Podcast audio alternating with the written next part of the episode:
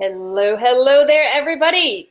What I'm going to talk about today, one of the easiest, easiest, quickest ways to help prevent injuries with your dog.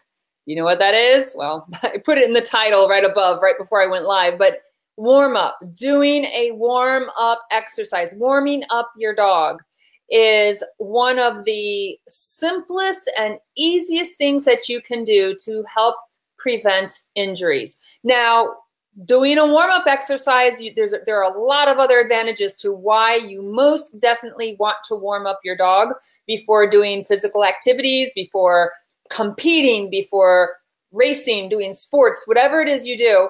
Um, this this is really important, and that's what I'm going to be talking with you about today. Um, if you're just now joining me, um, let me know type down below, do you do a warm up? And uh, what do you do for your warm up? I'd love to hear. I mean, there's, it's endless. The number of things you can do for warm up exercises. And I'm going to give you some specific examples of things that I like to do um, and things to consider depending on what kind of work or sport you're doing. But in the meantime, if you're joining me, hello, hello, thank you for joining. And right below, let me know, do you typically warm up your dog? And um, if you don't, you know, a lot of people something they, they haven't really thought about. And uh, if if you do, let me know what kinds of exercises you like to do. So, um, uh, oh, uh, Michael. So Michael said you jumped on an hour early and you wondered where everybody was. Yeah, yeah. 8:30 p.m. Eastern time is when you catch us live here. So uh, thanks for joining us, Michael. So if this is your first time, I just want let me give a quick introduction. My name is Erica Bowling and I am the owner and founder of Northeast Canine Conditioning. I love helping people take their sport dogs and working dogs and turning them into elite canine athletes. Um, but I also enjoy helping uh, pet owners keep their dogs fit and healthy. And I also like to p- help people on the business side of things. If you catch my topics on Friday, sometimes I talk about business, uh, canine business related topics, but today we're talking about fitness. Today we're talking about warm up exercises. So, Michael, you're you should be warming up your dogs because you've heard this from me before. Um, Lorna, thanks for joining us. Do you warm up your dogs before activities? So before I jump into all the different ways that you can warm up your dog, let me just briefly go through um, some of the many, many, many reasons why it's so important, why you really need to make sure you do it. Um, number one, it increases the blood flow. So you are preparing your dog for exercise. You're preparing your dog for activity, and um, you're you're getting the heart rate pumping more, and you're getting that blood flowing. What you want to do is you want to get your dog so they are. Um, you can noticeably see that increase of heart rate, that increase of the blood flow. You might see um, some panting starting. Um, one of my dogs, he starts to get a little pink in the ears, on the inside of the ears now, I don't want him like bright, bright, bright pink. That's too much. But um, I want to see that metabolism is starting to pick up speed, right? So, hey, Kim, thank you for joining us. Let us know. Do you, Kim, you have horses too. Do you warm up your horses and do you warm up your dogs before activity? If you do, let us know what you do. Um, okay, with that increased blood flow, you are increasing the body temperature. So again, all of this is part of prepping your dog, getting your dog ready for exercise and activity, right? So you're increasing the blood, uh, the blood flow, increasing the heart rate, uh, and you're warming up the body. And uh, that is definitely something that's going to help us in our dog's performance. With that said, you are increasing the oxygen intake, right? you're getting that oxygen flowing. It's going through faster. You're getting more going. So think about it. Think about if I'm going to be sprinting. Um, think about if I'm getting ready to do a long distance run, right? And I need to bring in oxygen. If I can get a lot more oxygen that first 20 seconds or 30 seconds, it's going to help me than if it's going to take me twice as long to have that same oxygen intake. So if I'm exercising, if I'm already warmed up, I'm going to be taking in more oxygen. I'm going to be fueling those cells. I'm going to be working those, those muscles are going to be just primed and ready for exercise. So this is really important. What happens now Oh, Kim says, yes, I warm up my horses, I walk them around, and then do some groundwork. Perfect. I've got a video to share. You might appreciate a video I'm going to share in just a minute um, based on what I what I've learned from horses, right? Um, but going back to the benefits, so our heart rate's beating a little harder, right? Your dog's starting to breathe a little heavier. The blood flow is circulating. We're getting more oxygen out there to the muscles. So what's what does that what what does all that lead to? Well, number one, we're starting to see an increase in muscle elasticity. So our muscles, if you if you ever stretch at the gym, if you ever tried stretching on cold muscles and then go warm up, go do a little bit of a jog on the treadmill and then go stretch again, you'll probably find that when you're stretching on warm muscles, you can stretch better. You can stretch better. Um, perfect example is when my back is bothering me, my back is achy. I will go, I will walk into the gym and I can like barely walk and my back is all stiff and I might even be hunched over. As those muscles warm up, um, my stride gets longer. Instead of walking, I can now jog. I can stand up straighter because I'm getting more flexibility. So all of this is really important. So think about when you're competing your dog. If your dog is more flexible, right? If your muscles are warmed up, your dog's going to have a, a, a longer stride. If your dog is jumping and your dog's more flexible and the muscles are warmed up and they're taking more more oxygen intake, it's going to help with the jumping. It's going to help if they have to do a short burst of speed. A lot of our a lot of our dog sports are based on sprinting activities, right? the dog has to very quickly accelerate speed or go from you know slow to a standstill to jumping that burst of energy and so this is going to help all of that um, and so increasing the muscle elasticity and warming up the body and warming up the muscles it's going to help prevent injury right it's going to help prevent injury so if you think about it if i'm if i go out and i'm trying to jump and my muscles are cold and my muscles aren't real flexible, right? Well, I'm not going to jump as high. Um, and I might even overstretch a part of my body. What if I slip? What if I take a bigger leap and my body's not warmed up? Um, I'm more susceptible to have a, a pulled muscle if those muscles are tight and they're not more elastic and they're warmed up from the body through my warm up activity. So, um, so this is huge. This is huge for injury prevention. Um, uh, Lorna says, I don't compete. My dog is too old. So here's the thing, Lorna, is even if you're not competing, and especially if your dog's old, you're, you know, I'm getting older. I feel the aches and pains. Um, even if you're going to be doing things with your dog and being more active, let's say you might go for a longer walk or your dog's going to do a little bit of trotting or uh, let's say I'm going to um, turn my dog loose in the backyard and I know it's going to like suddenly just go out and, and, and, and run quickly from a stop, a dead stop. If I have an older dog, and even if my dog's not competing, it's still important to, to build up that gradual warming up of the, the muscles and building up that warming up of the body and um, helping that dog. You'll find I used to teach uh, senior aerobics. I used to teach senior aerobics I'd have women sometimes in there 90 years old, 80 years old, and uh, they would come in and again, they, they might come in achy and sore, stiff, um, limited range of motion. And after a, uh, it was a low impact aerobic class, we weren't jumping and stuff, but low impact. And we would do a really nice warm up and just get them those muscles moving and building it up slowly, gradually increasing activity they would be more comfortable, less pain, and more flexible. So there are tons of benefits for senior dogs for doing the warm up, right? Um, so Marilyn says horses are more supple and relaxed um, near the end of the ride. Yes, even if they were stiff starting out. Yep, because you warmed them up, you warmed up those muscles, right? So injury prevention is huge. And then also uh, another thing is you're reducing muscle tension. So this goes right back to my conversation with um, senior dogs. Or what if you have a dog that had an old injury? You know, a lot of times when they have injuries, that's one of the first places where arthritis might set in. If they had an old injury uh, somewhere along their joint, um, it's not unusual that that's where you'll start to see that arthritis setting in earlier. Um, also, older dogs, you might have old injuries, you might have scar tissue, you might have, you know, parts of their body that are, you know, just stiffer to begin with.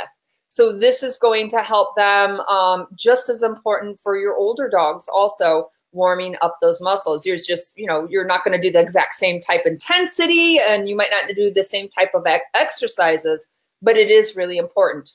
And so um, all of that said, um, if you are doing performance-based activities with your dogs, all of this can help performance. We've got research on this, and we've got research with human athletes um, looking at the actual performance, looking at what exercises they're doing, looking at speed, looking at jumping, looking at throwing, different types of activities.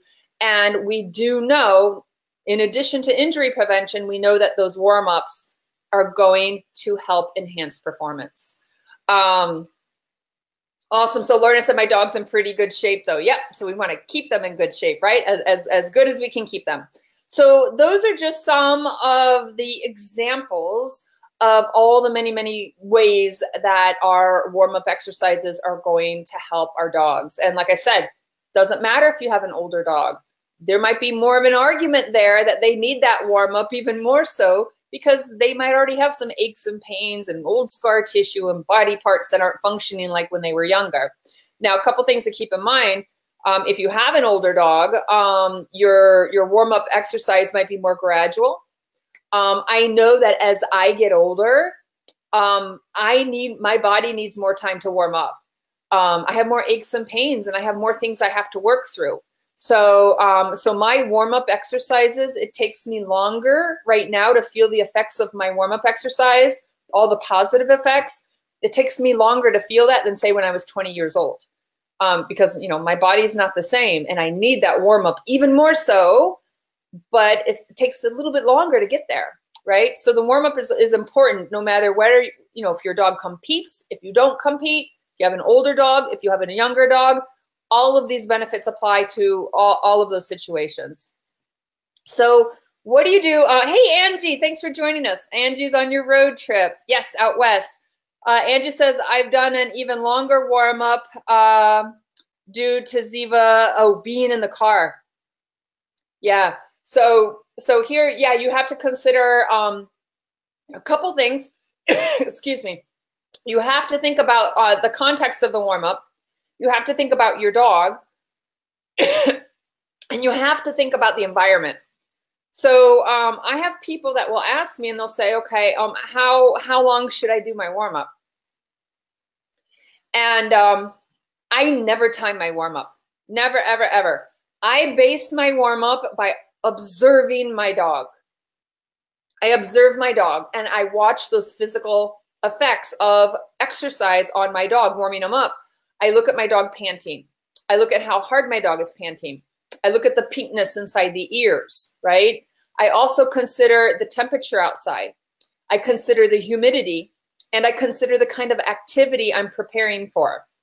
So if it's warmer outside and a high humidity, my warm up might be very short, okay? Because it doesn't take long at all for my dog to be panting and, and for those muscles to warm up if I'm going to be exercising and it's colder outside and drier outside, you know, lower humidity, my dog's going to need a longer warm up. Other things that affect my warm up is if I'm just going to do basic obedience, I'm just going to walk, I'm going to heel, um, and I'm going to do an obedience routine. That's not extremely hard on the body, right? And I'll do a warm up, but I don't have to I don't have to do it as long as if my dog if my dog's going to go out there and do a bunch of jumps and my dog is racing and running at top speed and you know twisting and turning and changing of direction while he's in full steam ahead the demands on my dog's body are much harder much greater than if he's just doing a basic obedience routine. So if i know that i'm going to be doing a very physically demanding activity I really want to make sure, especially if it's high impact, hard physical activity, I really, really want to make sure my dog's warmed up and I might spend some additional time. Now, I don't want to overheat my dog. Like, I don't want my dog just, you know, panting like crazy, the tongue hanging, you know, twice the length out of his mouth. um, you know, really cupping and curving of the tongue. I don't want to overheat my dog. But if I am doing some more strenuous activities, I do want to really make sure my dog is extra prepped and extra prepared for that activity. That's really important. So, um, so when people say, you know, how long should I do a warm up? I might have a warm up that's two minutes, and I might have a warm up that's 10 minutes. You know, um, and it also depends on what you do for the warm up, how quickly your dog, you know, gets there. You don't want to make it too quick. You like a gradual increase.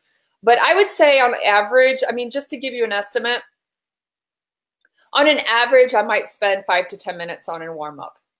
But, you know, like I said, if it's, if it's 75 degrees outside and high humidity, um, my dog doesn't, and he's sensitive to the heat. I don't need a, a lot of time. I don't uh, need a lot of time. Yeah, it totally depends. It totally depends. So, um, so the best thing I can say is know your dog. Know your dog when they're a little bit winded, a little bit warmed up, or know your dog when your dog is starting to overheat. Know when your dog is really kind of panting hard. What are your dog's unique signs? Um, now, one thing, this is something that's tough. Um, because I do protection work, I run with my dog, and I do detection work. I do my warm up differently, like in detection work. In protection work, my dog, there's a lot of high impact. Um, in French ring, there's jumping. They're running very, very fast down the field, and it's a very high impact sport, right? So I, I really like my dog having a really good warm up. I want him panting. I want the ears getting a little bit pink. Um, I do have to be careful not to overheat them. But here's the thing is in detection work, if your dog is panting heavily, like that is going to um, have an impact on their, their scenting abilities. So if your dog is exhaling, you know, and breathing really hard and panting really hard and breathing out all this, you know, all this, you know, air to try to cool himself off, um, there's not as much time spent in air going into the nose for sniffing and smelling and doing detection work. So, um, so it's interesting because like when I do my French ring and protection, if my dog's like panting a little heavy, like that's okay for me. But when I do detection work, I don't want a heavy panting dog. Like I want him warmed up, but I don't want him. I don't want him panting like he does in protection sports because it's it's going to um, you know, it, it, impacts his the, the, sniffing ability, right? And so um, a couple, and also when I do detection work, it's not as high energy or high impact. So in that regard, it's okay if it's a little bit of a lower energy warm up because when I do detection work, he's not running full speed. He's walking or trotting. Um, and also when he's doing detection work, if we're doing any kind of um, rough terrain or climbing and stuff, it's it's usually it's not high impact. It's not like what what we do out in protection sports. So the body, you know, doesn't have the same physical demands on it. Um, so you know, sometimes I, I wish that I could do a little bit of a heavier warm up with him, but um, but he'll get winded and he doesn't handle the heat well. So I do I do adjust my warm ups a little bit when I'm doing detection work, um, and I don't get him panting as much. I don't have him breathing as hard as what I would do is preparing for, you know, to do a, a 1.2 meter jump or climb the palisade um, palisade wall, right? So those are some things um, to, to, think about, but you still want to do a warm up. Um, so, um, so a couple things. What do we do for warm up? Well, I had a video here I wanted to show you. One of the things, one of the simplest things to do for warm up, especially if your dog has to stay on leash, is to, to trot your dog. Um, you can trot your dog in circles. You take a six foot line, you know, six foot lead, kind of walk with your dog. You can trot with him or use the leash and kind of, you know, do half circles, um, get him going around part of that circle and get him going faster, get your dog trotting and um, doing something. Now, I'm going to do more. If I'm going to be doing some real high level, high impact activity, I'm going to do more than trotting. But I always start with a fast walk, and pretty quickly I move into a trot. And if my dog is on leash, what I will do is um, I will just kind of walk in circles with him. And uh, when I do canicross, um, when I do canicross, I'll do the warm up with my dog. So he's attached to me and I'm running with him. I start with a really, uh, I start with a walk. I move very quickly to a fast walk. And I need more of a warm up than he does. I need a longer warm up when I go running with him because of my back. So in Canicross, I warm up with him. I walk with him and we'll do maybe, we might do a quarter of a mile and we walk really, really fast and then I break into a slow jog, and then I gradually increase my jog faster and faster. So in um, in Canicross, I will run with him. One time I was at a race, and we were waiting to go to the start line. And what I did was um, I just took him next to me, and I just um, I jogged with him up and down the road a few times. And so there I was actually running with him, and we were jogging together. But there are instances where you can't jog with your dog, or physically you can't run and so I will stand and hold the leash and I just encourage my dog um, to go around in circles. Now let me see, um, let me see if I can get a um, video I wanna share with you. I had it up, but then the internet knocked me off. But what I do, if some of you are familiar, some of you are horse people, I know, but with um, horses, we do lunging with horses where we have the horses go in circles. Let me see if I can get this up for you.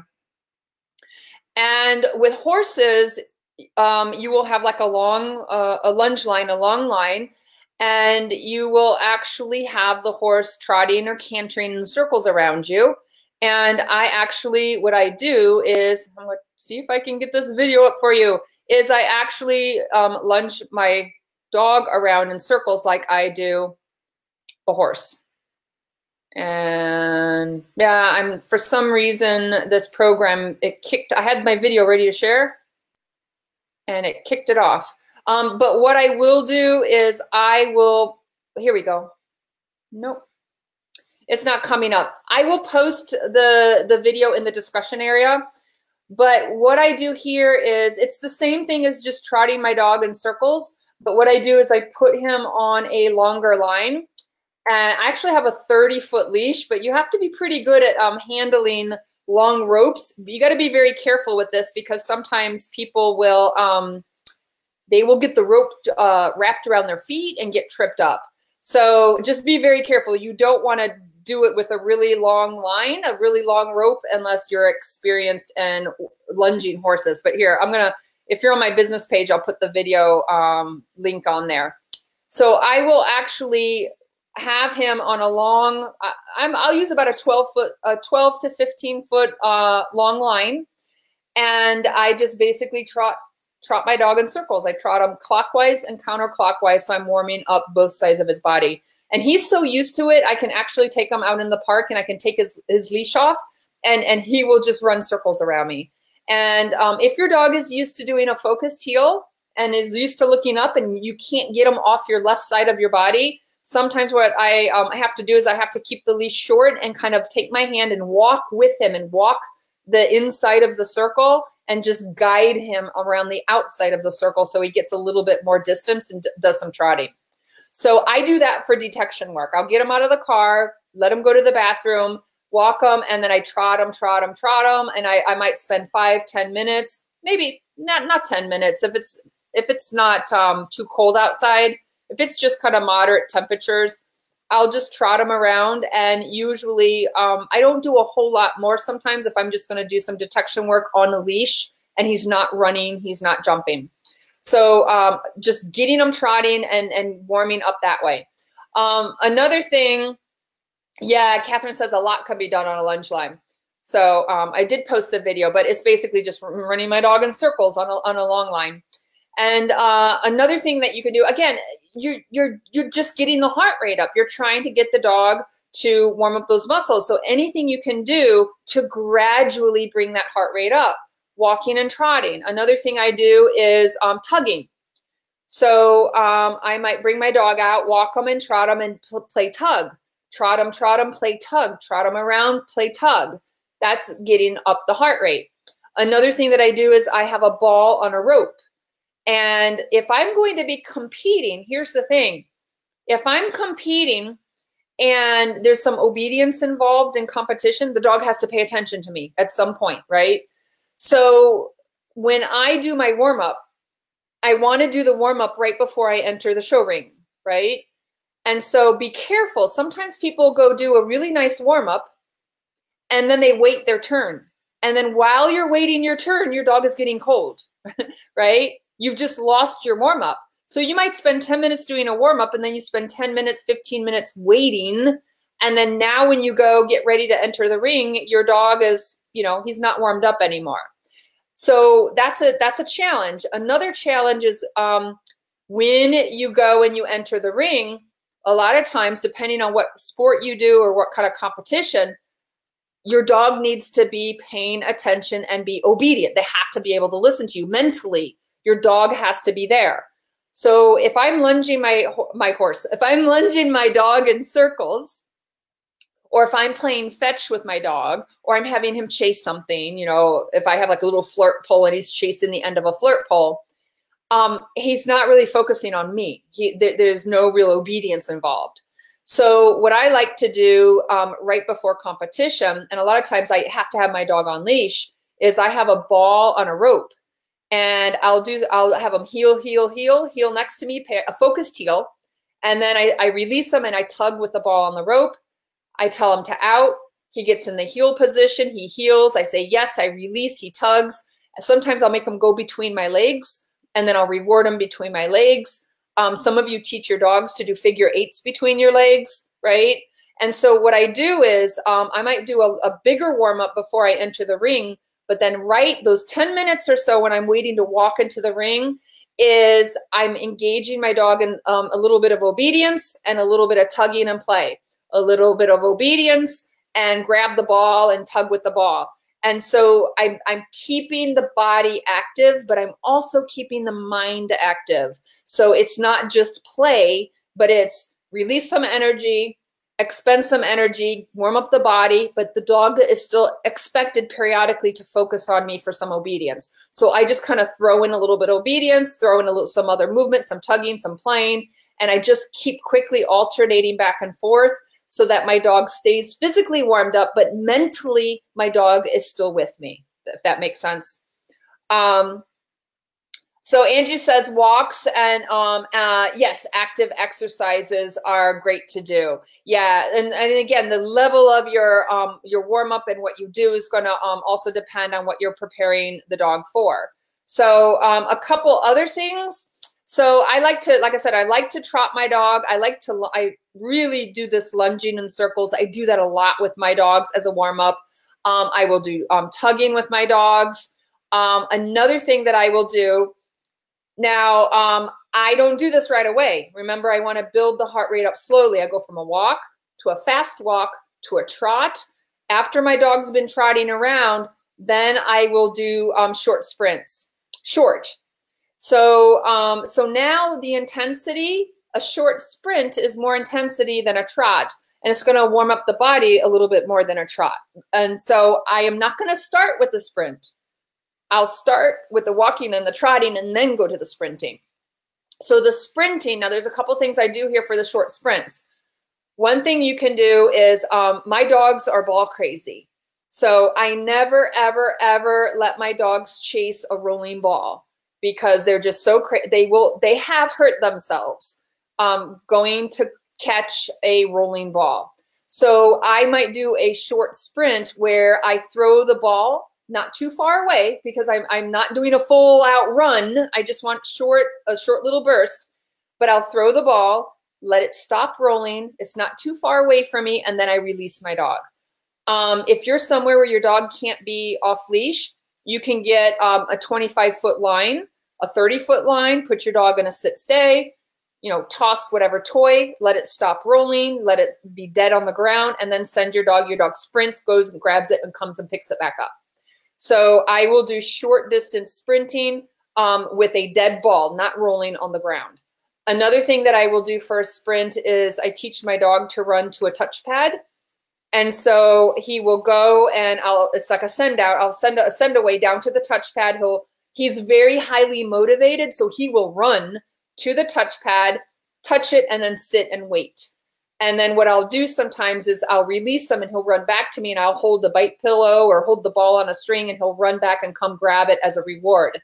Um, other ways that I'll do a sprint is if I have two touch pads, Um, one uh, frequently I'll use like a rubber frisbee and I'll put the rubber frisbee on the ground. I'll put two of them and I have him go from one frisbee to the other. So he just goes and he uses it as a touchpad and he sprints from one to the other. And I might do five or six repetitions as part of my warm up. And um, if my dog has to be on a leash, what I'll do is I might get um, a 20 foot leash. And what I do is I stand in the middle of the two frisbees and I can just send him from one to the other and he can do a short little sprint back and forth and he's doing it on leash. So you can get, um, that's one way how you can get a warm up that's more, um, a little bit more intensive than just trotting. So if I'm going to be doing some high impact activities, if I'm going to be jumping him, if I'm going to be doing um, French ring and protection work, I will do some sprinting and I will bump up the intensity of my warm up um, before I do the higher level, higher impact activities. Um, so Kim says, I've been careful with my border collie not throwing things uh, uh, because of her hip uh, has started to bother her. Yeah, a couple things, again, going with um, chasing something that's rolling. Number one is I like to also preserve the shoulders because my dogs are so crazy. They like pounce on it. And uh, and yeah, it's just harder on the body when your dog is is running and, and, and chasing something that's moving or when they're pouncing on it on the ground. And Kim, you just made me think of another thing that I do for a warm up activity and also for just cardio in general is I don't, uh, if I'm going to do a retrieve and I let the ball stop on the ground, I'll do that. But I don't want to do 20, 25, 30 in a row. I, I just don't like all that trauma, all that impact on the shoulder because my dogs were like, like they will literally hurt themselves just pouncing on the ball.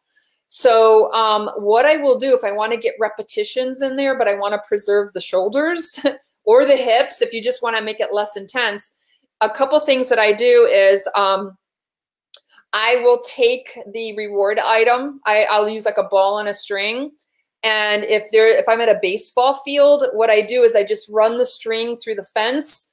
Um, I just lay it through so the dog can pull it out, and I just stick the ball through the fence so it's at about, um, you know, head level. So my dog will run to the fence. He, make sure your dog knows there's a fence there so they don't run into it. But I will start really close so my dog knows that the ball is hanging on the fence so he doesn't run into the fence. And what I'll do is I will put the ball hanging on the fence at about eyeball level. And then that way he's running towards the fence. He slows down before he gets to the fence and then he grabs the ball at eye level instead of pouncing on it on the ground um, I'll do that. And um, some, if there's any object I can set it on, sometimes there'll be a picnic table or a bench, and I'll set it on the seat of the bench. Again, I'll start it close so that he doesn't just slam his body into it, right? Um, but that way that the reward item is off the ground. So he's not pouncing on the ground. Um, another thing that I've done on one of the training fields is they have the orange cones, the pylons. You know when you're driving and they have the orange cones in the road you know to keep you out of the lane? And at the top of the cone the pylon there's like a, a, a little circle right? At the an opening at the top of the cone. And the top of the cone is about you know the the height of my dog and it's the taller one and so what i'll do is i will put the ball on the top of the cone and then i'll send him down the field and he'll get the ball and grab the, the grab the ball here's the thing though if you compete with your dog, be careful that you don't do something that mistakenly interferes with your training for competition. Because in French ring and in some competitions, they'll use cones on the field as markers. Or when we train, we'll use cones on the field for markers and marking distances. So if I'm in competition, I don't want my dog to see a cone on the field and think there's a ball on top of it and go running to a cone, right? I mean, that might, you know, that it might happen that he, you know, maybe in French ring, he's supposed to be running between the cones. And if he thinks that there might be a reward sitting on top of it, then that's going to mess me up in competition. So you do, you do have to be careful um, it might be something that you don't even think about it and it ends up interfering with your training for competition. Um, but I, I, had that happen to me a couple times um, where what I was doing for exercise ended up interfering with what I was doing in competition because I didn't think about how it might cross over. Um, Uh, Michael said another problem with throwing the ball is that it will often um, over oh they'll often overtake the ball and make those quick jerky move movements. Yes, yes. Um, so you said um, I meant to do it. Whoops. Michael says I meant to throw it, but uh, yeah, not release uh, release the dog um, after the ball stops moving. But yeah, uh, it does happen sometimes. Even even when the ball, that's what happens to my dogs even when the ball is not moving, they are so amped up that they will race down, they'll slide past the ball, or they'll pounce on the ball and then they like fall to the side. I had my dog like literally do a somersault, right? And even if the ball's like my one dog, I cannot, I can't use a ball. Even if it's a dead ball, it's not rolling. He's hurt himself with a ball just sitting on the ground. Um, so, um, Oh, Michael said they used once a cone and IPO, so it happens. Yeah. Yeah. So here's a um here's another thing. I'll I'll give you another example of where it messed up. Uh, it messed up my competition. But you know, I I didn't. For me, um, my dog doesn't compete a lot. And if I have a really good activity that's a great exercise for him, and I do it all the time, if it interferes with competition, it interferes because my dog, his exercise and his day to day activities, that's more important than if he's competing once in a blue moon. So even though this interfered with my competition, I did not change anything. I was like, whatever. but in in um in French ring, they do a search. They have it's like an IPO. They have the blinds where the person hides behind the blind, and the dog runs around the field and searches. The, the dog searches for the person behind the blind. Well, I teach my dog for exercise to run around things. So there'll be like a um, a garbage can at the end of the baseball field, and I'll say around, and he'll go down to the end of the field and he runs around the garbage can and he comes back.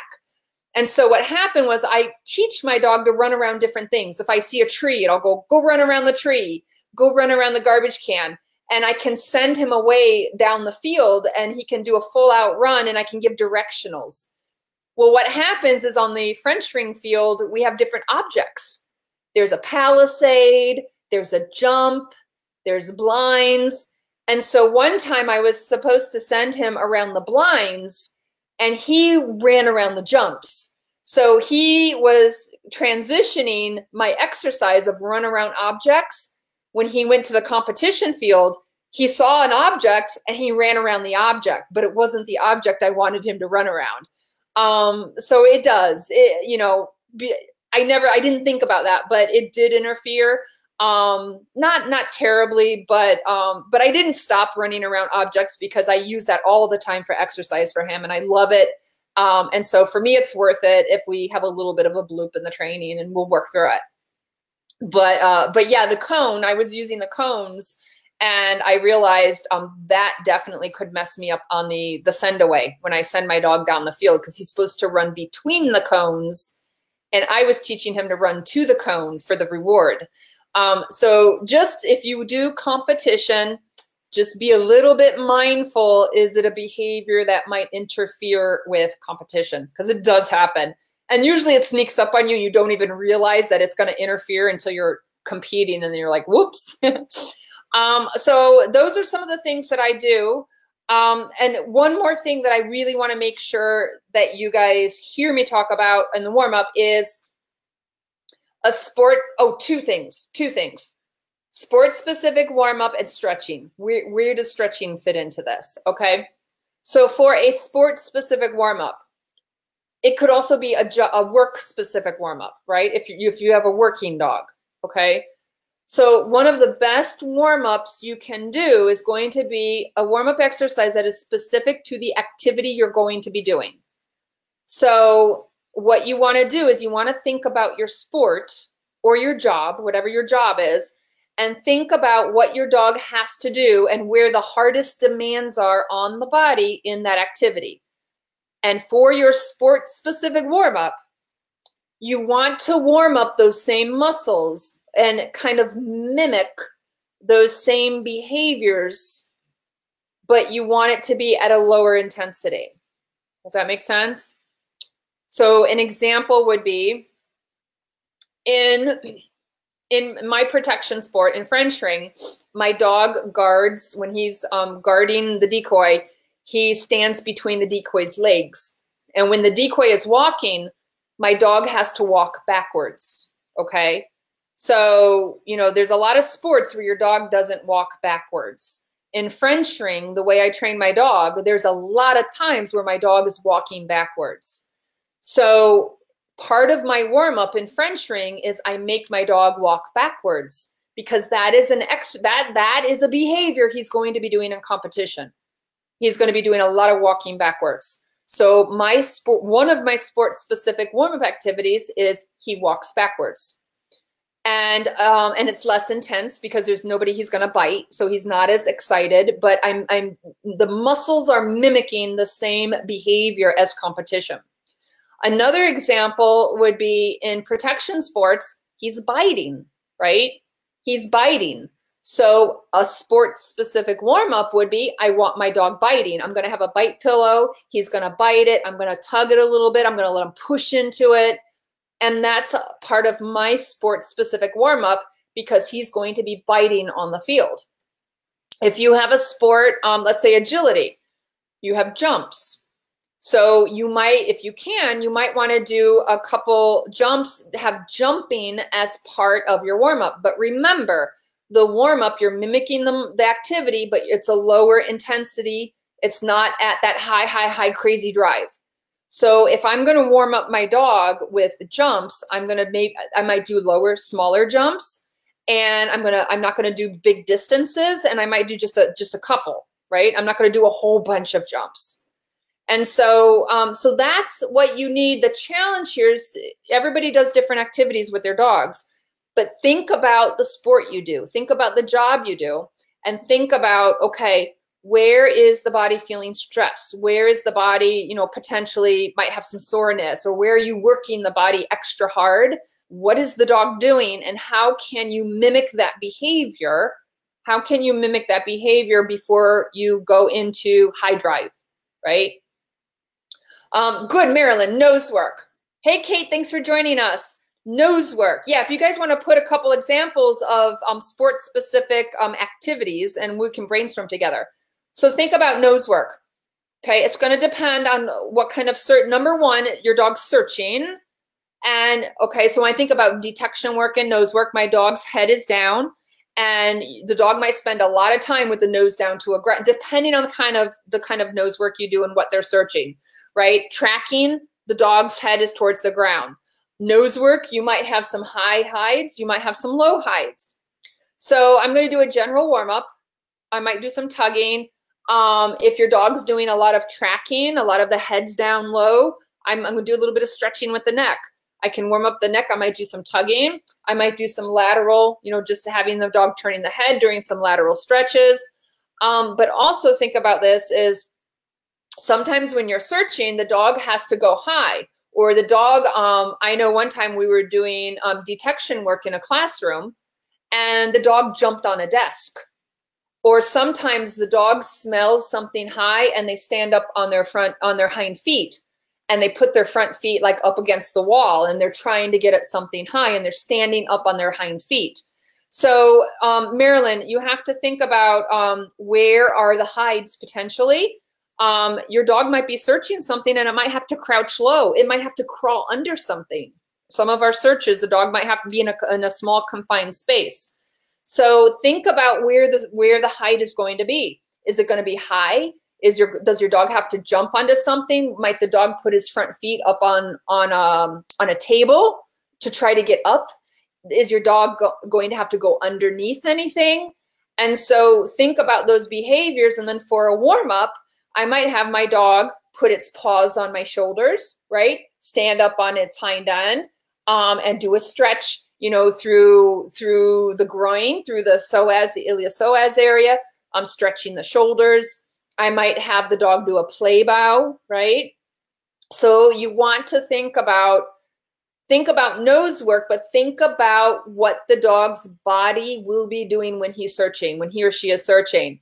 So stretching up for elevated heights. Yes, exactly. So if your dog is stretching up for an elevated height, then for your warm up, think about of a weight. You want to get the heart rate up, but think of where the dog is kind of stretching, putting its paws. I drive a Suburban, a big SUV.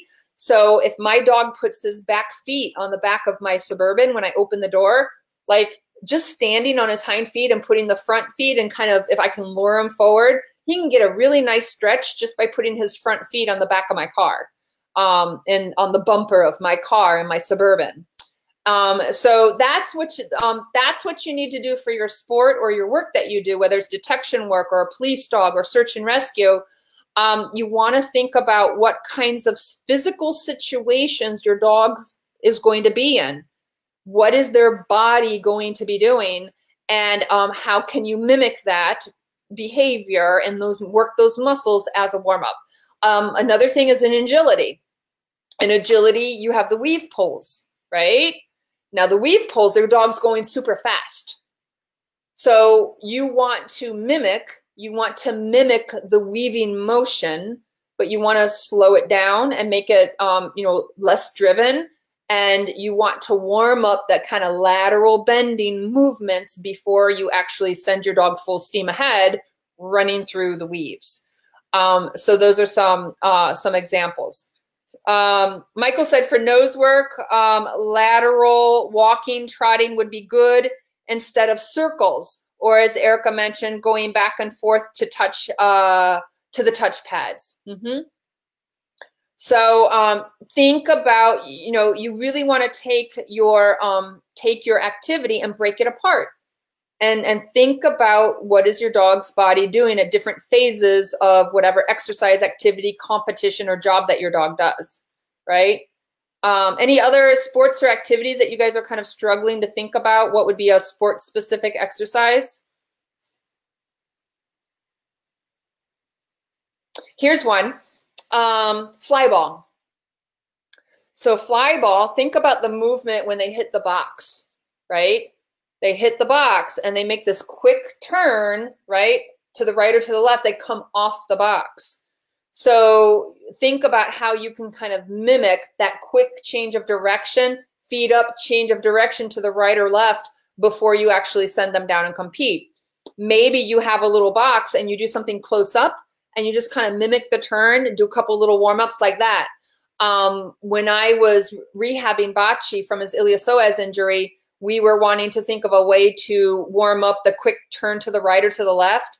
And what we would do is we would have him, we would have a fence in front of us and we would put um, like a toy down by the fence. But instead of running straight to it, he would go towards the fence and then like make a quick turn to the right or to the left. So we were trying to kind of mimic a turn to the right and a turn to the left but not as intense as if we're in competition. So, you know, we just kind of used our environment and we're kind of wanting to mimic a turn right and a turn left. Um, another thing that I'll do for that is I'll put my dog in, say, a sit stay or a stand stay, and I put the reward behind my dog. Um, and it might be a little bit to the left or a little bit to the right. And my dog is facing forward. So what happens is when I reward him for the toy, he has to quickly turn to the right or turn to the left to get the toy. So that's a way to kind of do a warm-up exercise. If my sport is going to require my dog to do a really quick shift of direction to the a sharp turn to the right or a sharp turn to the left, I can mimic that behavior in a lower drive by simply putting my dog in a sit stay or stand stay and put the toy behind him a little bit, you know, to the left or to the right. And then that way um, he'll do a, you know a quick turn. He's really motivated for it, so he'll do a quick turn to the right and quick turn to the left. But always, um, this is a higher intensity warm up. Make sure before you do those short bursts of energy that you had an adequate walking and trotting and build up to it. One time, my dog did that quick turn to the left and quick turn to the right. He did it on his own on cold muscles, and he came up limping um, because he did that real short, sudden turn and his muscles were a little bit warmed up, but they weren't warmed up enough for how intense he did that for his reward because he's so ball crazy, right? Um, so Kate says safety for Bat Dog, her dog's shoulders and uh, front joints. Um, hard stops in the sand. Yeah. Yes. So, um, so that's the thing is when you're doing these mimicking these movements, hard stops and sand are part of it. Yeah. So when you're doing it, it's it's like a double-edged sword, right? It's like you want to mimic the intense moves, the intense twists and turns, but you don't want it so intense that they hurt themselves before you even enter the ring. So anything you can do to think about lowering the intensity. So lowering the intensity could be lowering the speed. Um, lowering the intensity could be to lessen the drive. So let's say my dog is so crazy for a ball, maybe my reward is something that he's not as crazy for. Um, so the secret here is we're mimicking we're mimicking the moves, but we want to make it a little bit easier on the body, not as severe, not as hard trauma. Because again, if your dog is not adequately warmed up, you're going to do a twist and a turn or sprint. And um, depending on the, the kind of dog you have, you could potentially, um, your dog could potentially, you know, get injured in the warm up um, if you're doing something and progressing too quickly um, without giving adequate time for the muscles to warm up. Um, nose work, spin stretches because fast dogs who pick up odor will head twist mm, uh, and go back to the odor suddenly. Yeah, think about and and think about individual dogs have their own little unique things that they might do, their behaviors, and um, think about what they're doing to their body, what they're putting their body through, and how can you help them. Yeah, yeah, less less drive. yeah, again, uh, you know, less drive can be um, a less drive is you can increase intensity, but depending on what you're doing, you don't want to increase intensity always. Um, but uh, a lot of times playing uh, around with less drive is looking at the reward you have for your dog. You got a really high reward, super high drive. Make something that's not quite so appealing. Um, they're not going to be quite as crazy. So um, I know, for example, Knox, um, his drive for the ball on a string is higher than his drive for the bite pillow. And so um, if I want a little bit less drive, then I'll kind of downgrade them from the ball on the string to the bite pillow. Um, and uh, for some dogs, it could be any kind of toy. And it's, you know, then some dogs you play around with food versus toy. Um, but it's things you got to play around with that. Um, and then also the environment. Um, so there, Kate, you change the environment, right? So if I'm doing something in sand, now it depends on what you're doing. There are situations where sand is going to make the dog work harder and, and overload on certain parts. So depending on what you're preparing for and what you're doing, but um, you know, for example, in snow, if I have some, you know, big, thick, fluffy snow, um, my dog can't make this types of quick twists and turns or, or, slip and slide like he does on wet grass. And so there's certain, like um, in snow, you know, I can do retrieve exercises with my dog in the snow in one foot, two foot snow that I would never do on grass because um, I'm using my environment. I'm using the snow that's going to slow him down. Um, so part of it is if you can't control the drive, there might be things in your environment that can control it. Another thing is um, the drive. I control the, the drive in my sprinting, um, the, the, the length of the sprint. So if the sprint is really short, he doesn't build up the kind of speed as if I'm sprinting down a baseball field. Um, another thing that I will do sometimes um, for my cool down to control him is I have to have him on leash because on a cool down, I want to bring, um, he, he'll just keep trotting, trotting, trotting and keep trotting quickly. And so sometimes um, to bring his uh, energy level down or his drive level down, having him on the leash, um, when I'm cooling him down, he has to be on a leash because if not, he keeps his body, he stays all worked up. He gets all excited. Um,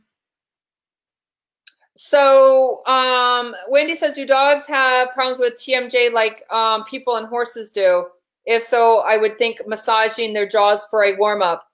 Um, I don't know if it's if it's the exact same thing, but I do know dogs that have had issues, and definitely where you will do um, you can do massage around the jaws. Definitely, yeah, yeah. Kate said the leash. Yep, yep. A leash can control your drive, and and and, and a leash can control the intensity. And um and for example, I can um I can trot my dog on a six foot leash. I can do a sprint on a six foot, foot leash. I can do a 12 foot leash, a 20 foot leash, or a 30 foot line along. And that's in my video. I have a 30, I think it's 30 feet. And I can promise you on the 30 foot line, he's building up a lot more speed than if I keep him on a 10 foot line. Um, so those are those are different ways to control the intensity. Um, yeah. Yeah. Kate said he's nuts over a wrapper.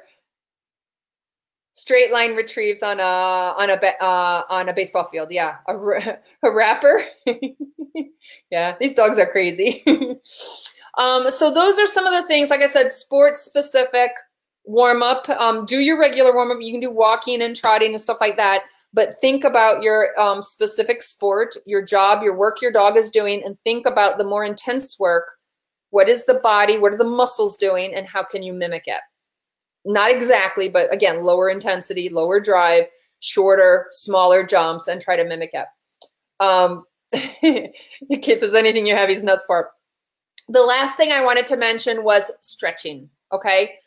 I used to always, uh, first, okay, get this out of the way. You've got the dynamic stretching, and then you have kind of your static passive stretching just unless you are trained in massage and stretching and on body work, I recommend everybody use dynamic stretching where the dog is going into the range of motion and the dog goes into the behavior. The dog, go, like a play bow, right?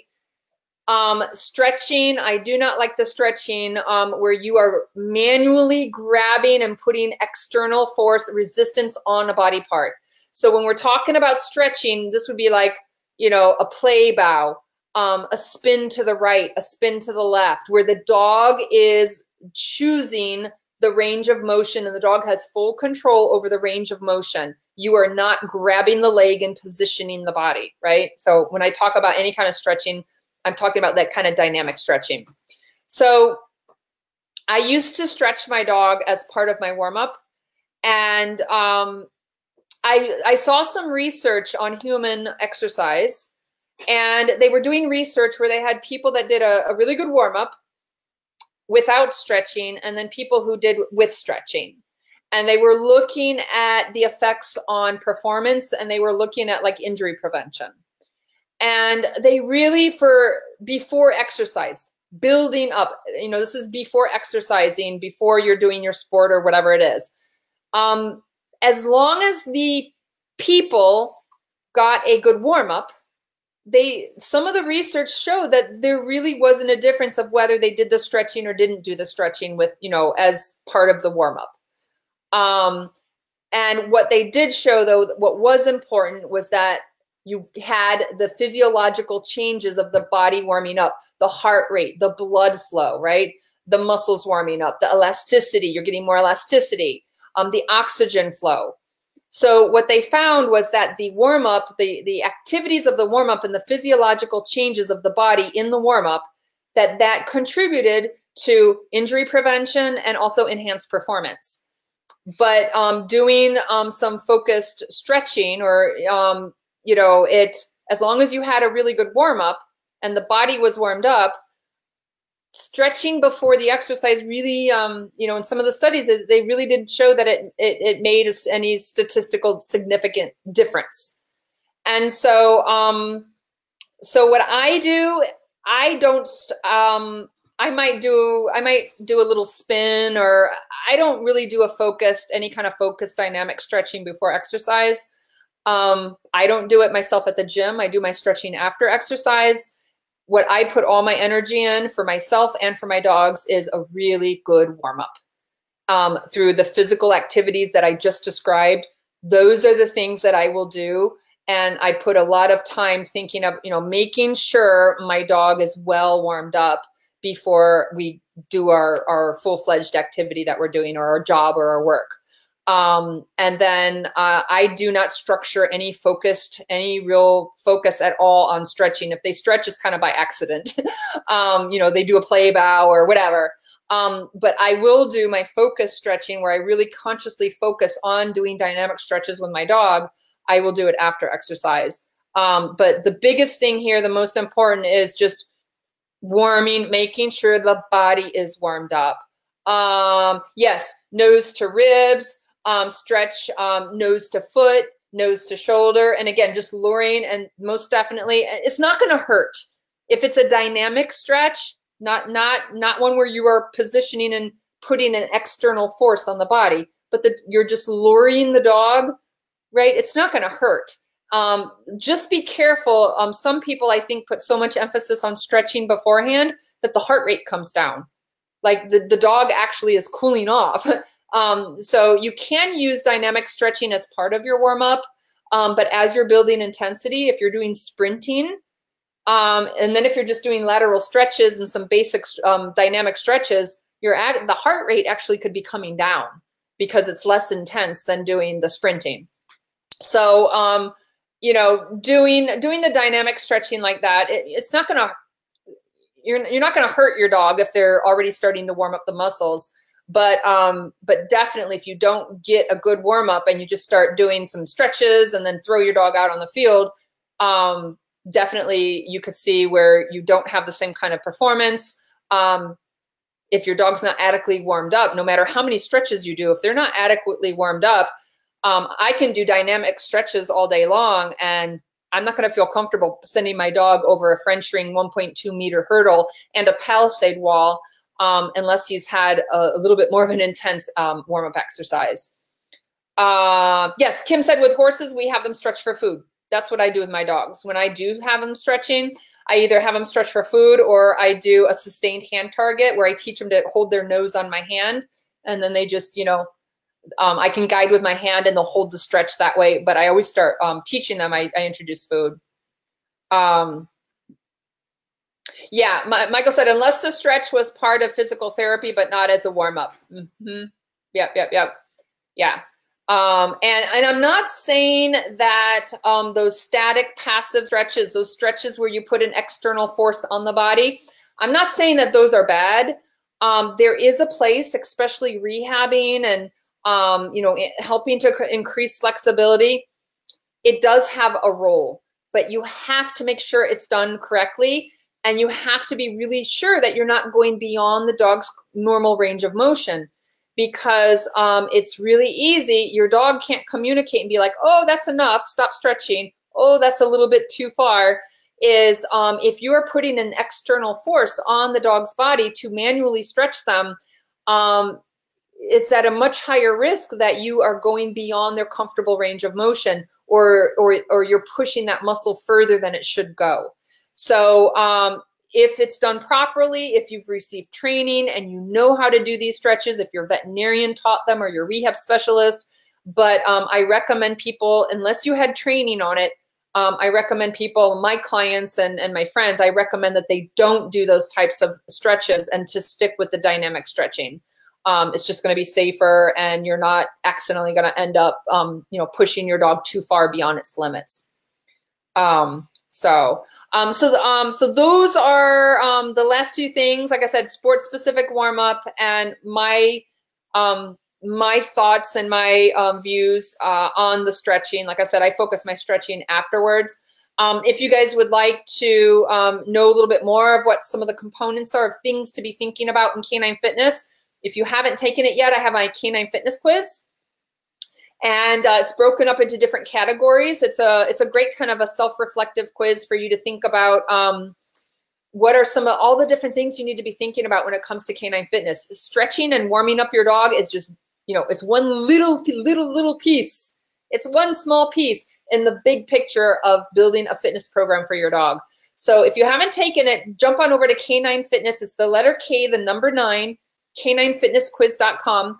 And um, it's just like a little self-assessment for you to reflect upon your knowledge and skills in a couple different categories of, of canine fitness. You'll get a summary of your results. So you can kind of see, it'll give a, a tally it up so you see which categories you're stronger in and which categories you're not as strong you might want to work on.